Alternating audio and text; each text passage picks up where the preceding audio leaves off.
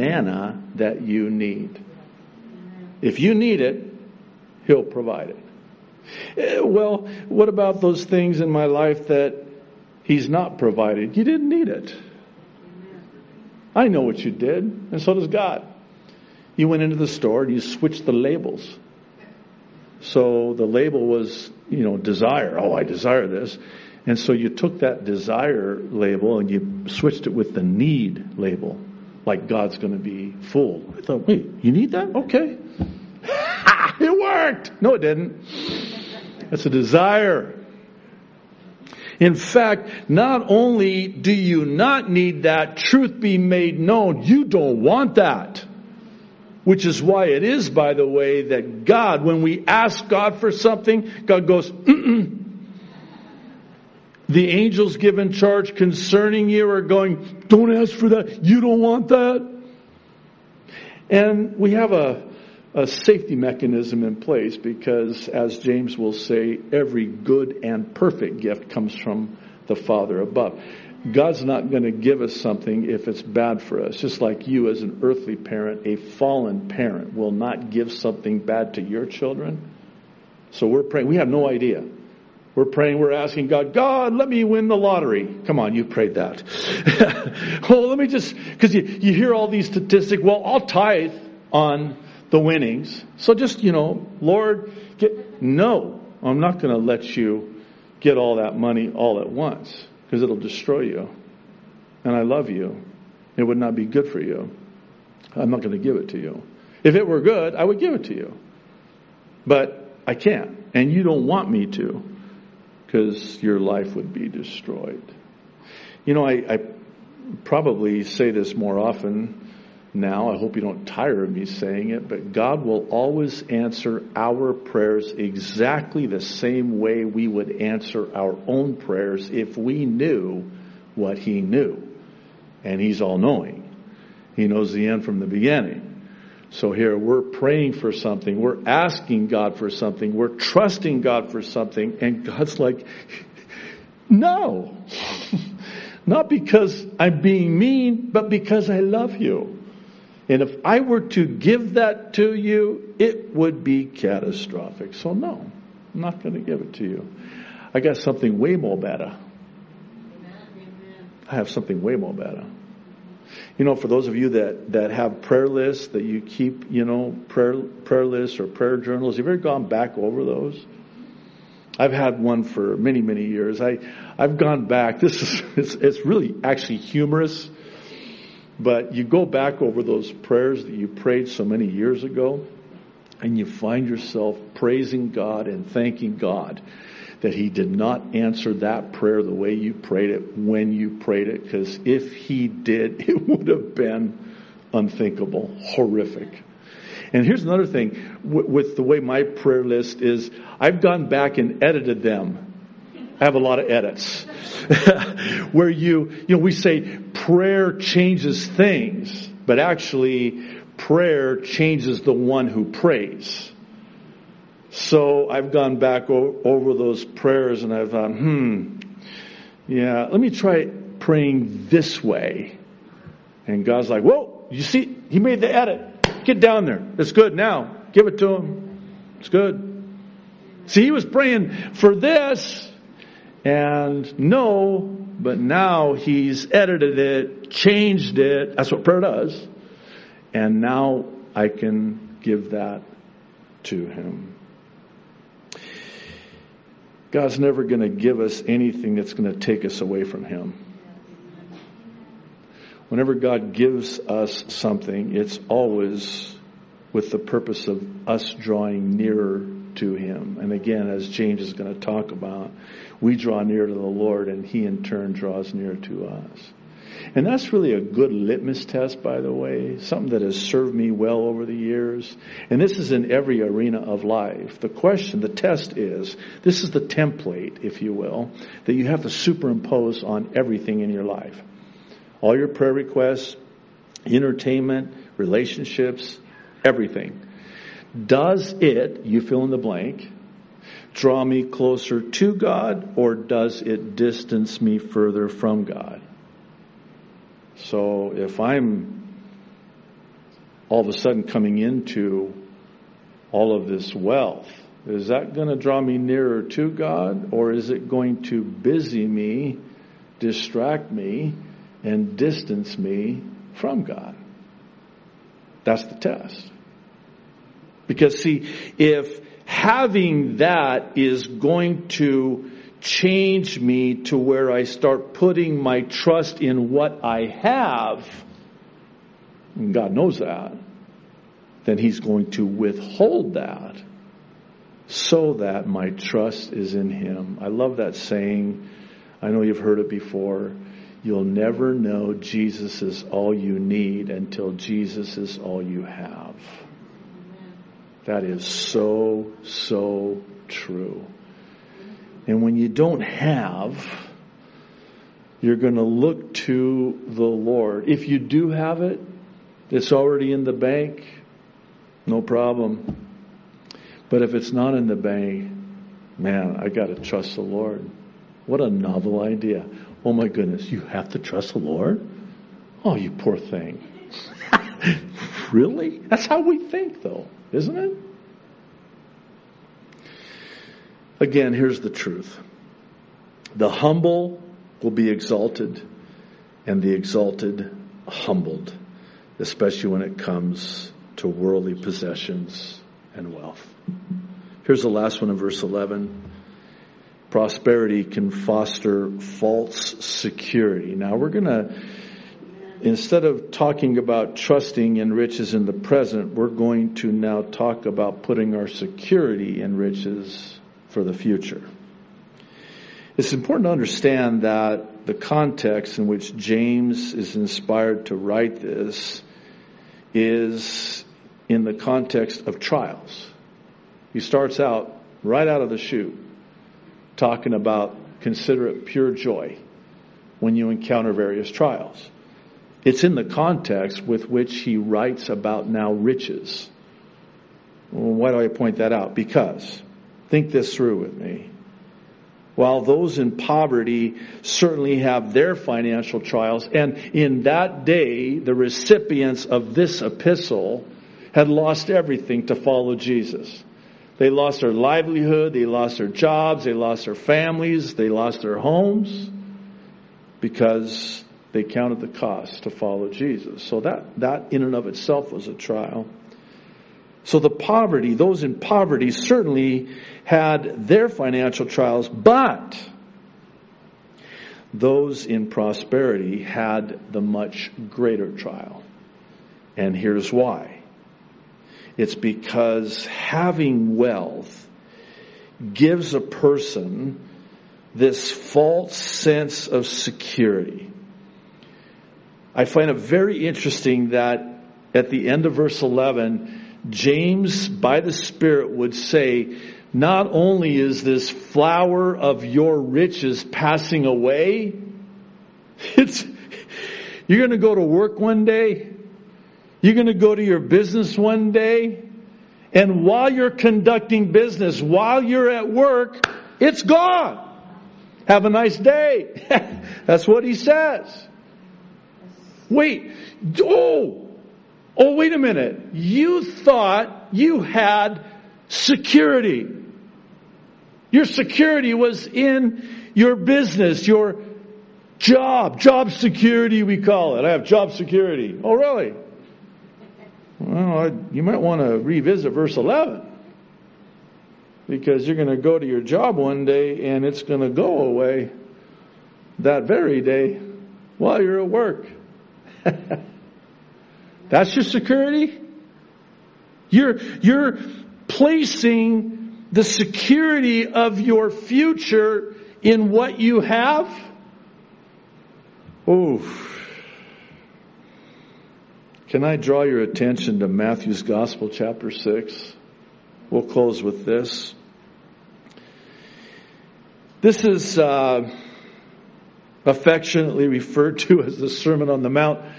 Uh, I think it was Larry Burkett, the late Larry Burkett, who dubbed it the Sermon on the Amount.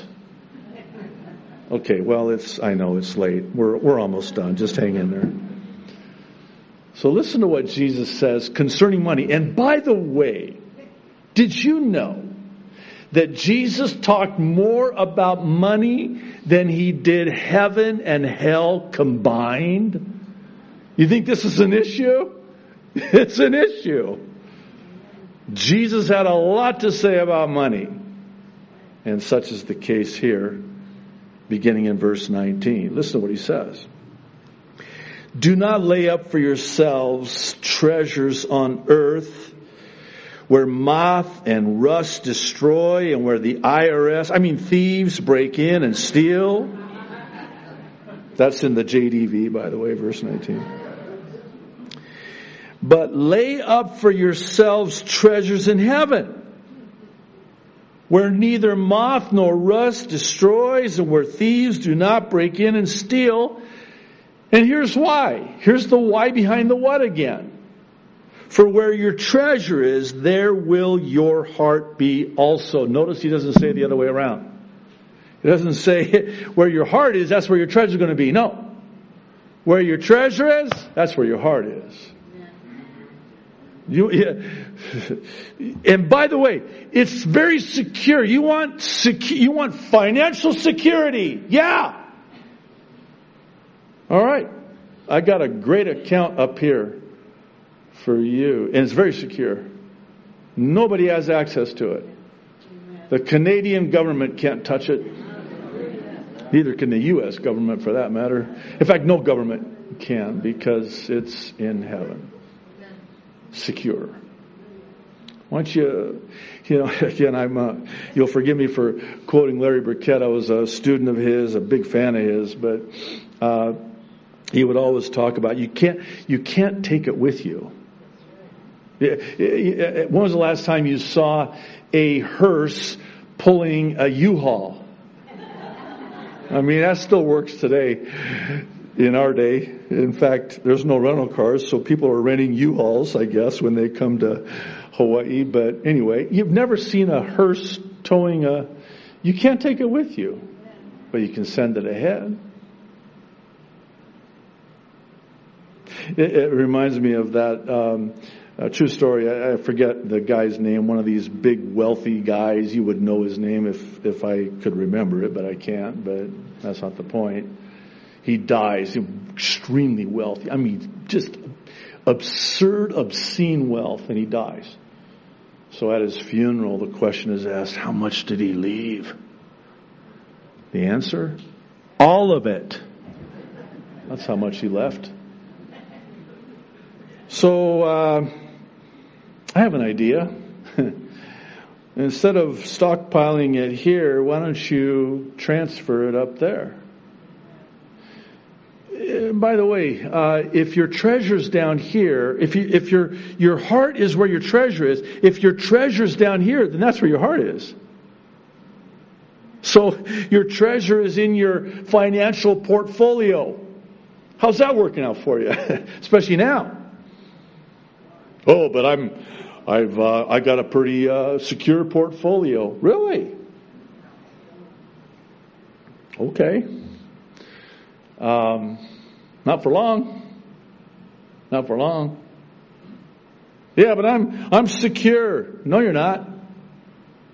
It's vulnerable. And by the way, that's why you don't sleep so well at night because you your heart is where your treasure is, and your treasure is here on earth, and it's very volatile and very insecure and very vulnerable. And so you're up and down with the stock market or your portfolio value or cryptocurrency. You're up and down with it because that's where your heart is. Uh, you'll sleep so much better at night because it's it's up there, and the the the return on the investment in heaven? There's no number. There's no number. And not only that, but not only do you have an investment portfolio in heaven, you've also got a place that is being prepared for you in heaven. A mansion. I can't wait to see what mine's going to look like. One time, my wife, uh, my uh, daughter and I walked to uh, Kailua Beach, and there's this uh, one place at Flags where uh, on the corner uh, somebody bought it and they just built a mansion, not just one guest house. I think there were two or three guest houses. I'm like, oh, this is nice. And then the Holy Spirit's right there going, What are you doing? This is an outhouse compared to what I'm building for you up there. Okay, I digress. Verse 22. He goes on, we're almost done. The lamp of the body is the eye. This is very important. If therefore your eye is good, your whole body will be full of light. But if your eye is bad, your whole body will be full of darkness. If therefore the light that is in you is darkness, how great is that darkness? And then he says this, and you know this passage, you know this verse. No one can serve two masters.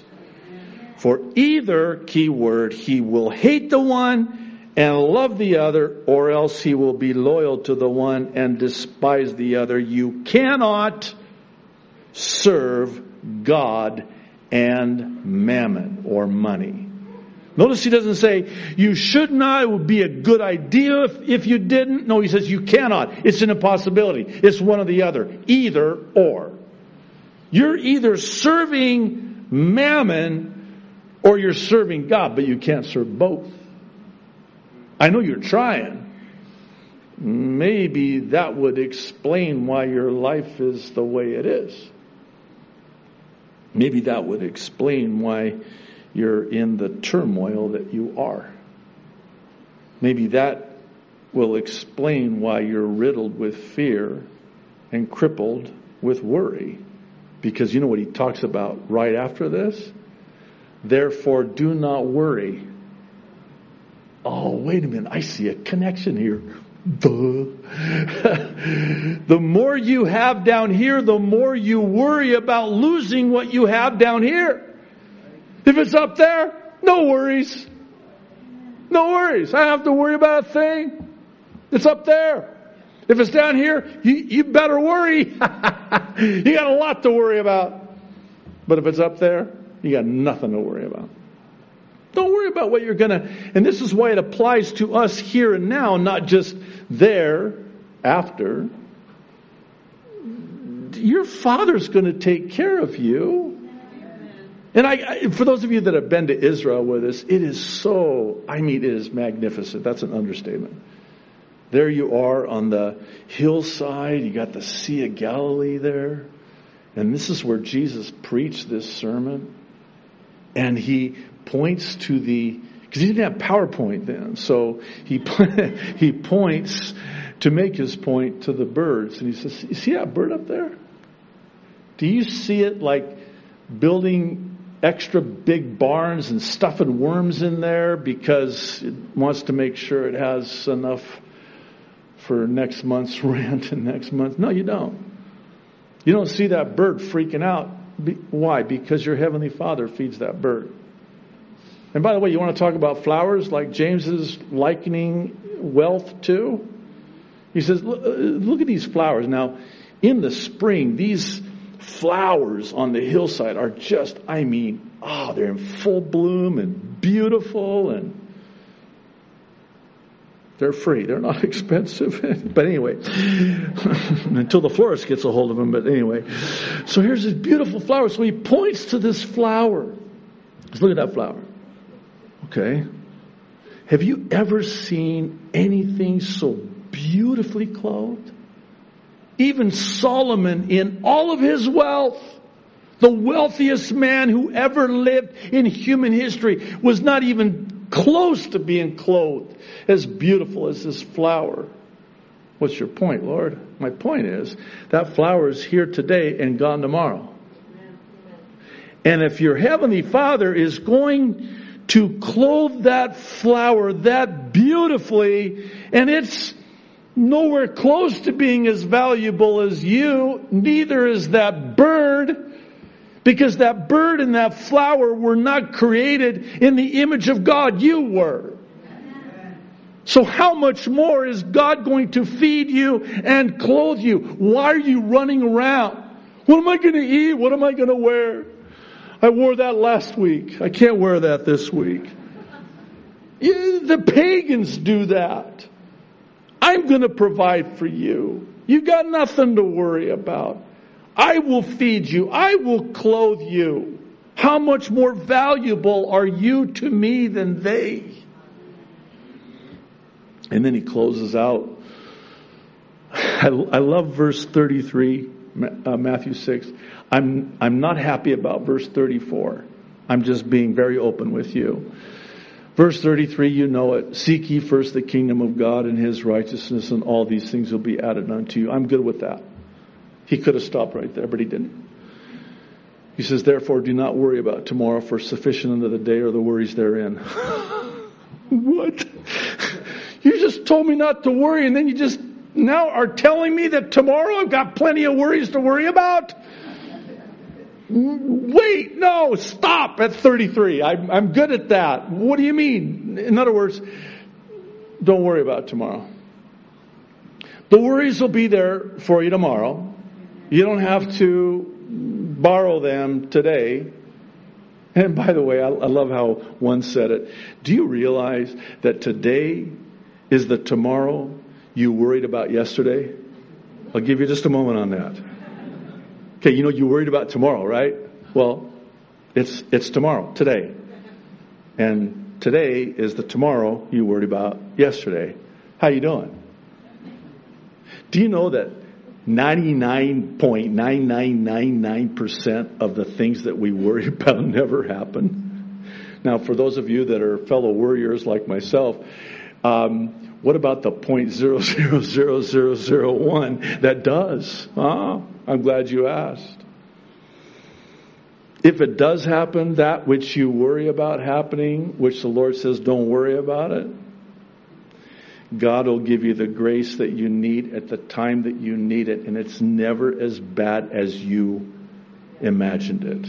And aren't we good at imagining? I mean, we manufacture these scenarios, you know, the what ifs.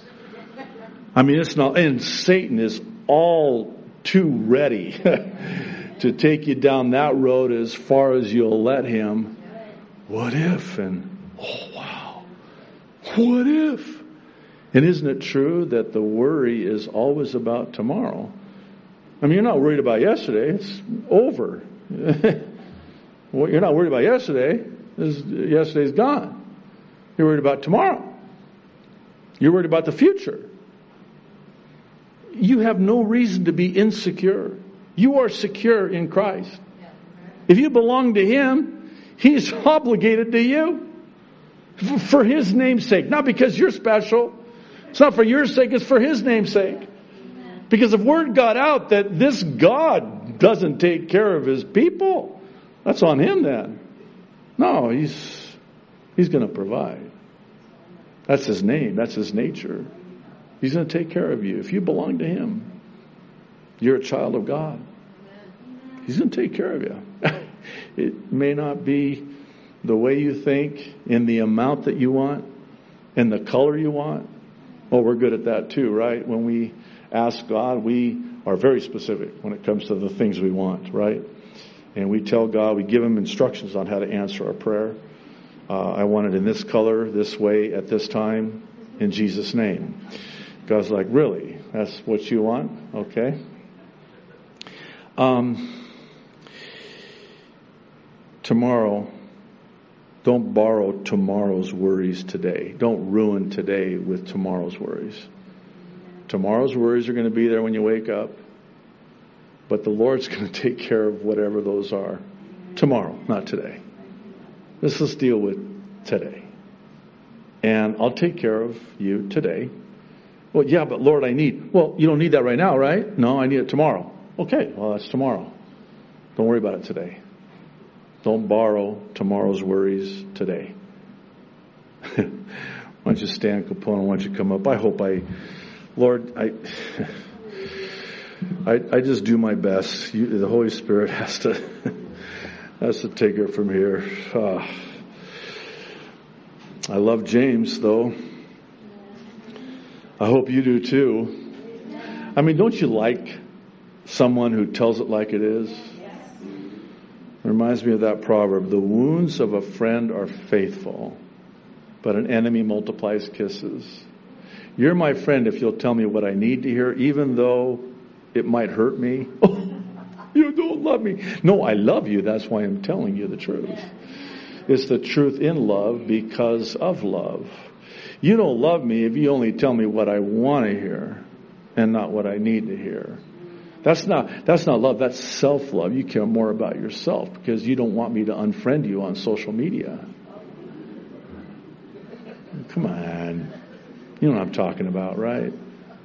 So we don't want to ruffle anyone's feathers. So, you know, we're not going to tell them, hey, you keep going in this direction. You're going off the cliff and it's, it's, uh, game over and I love you enough to tell you the truth.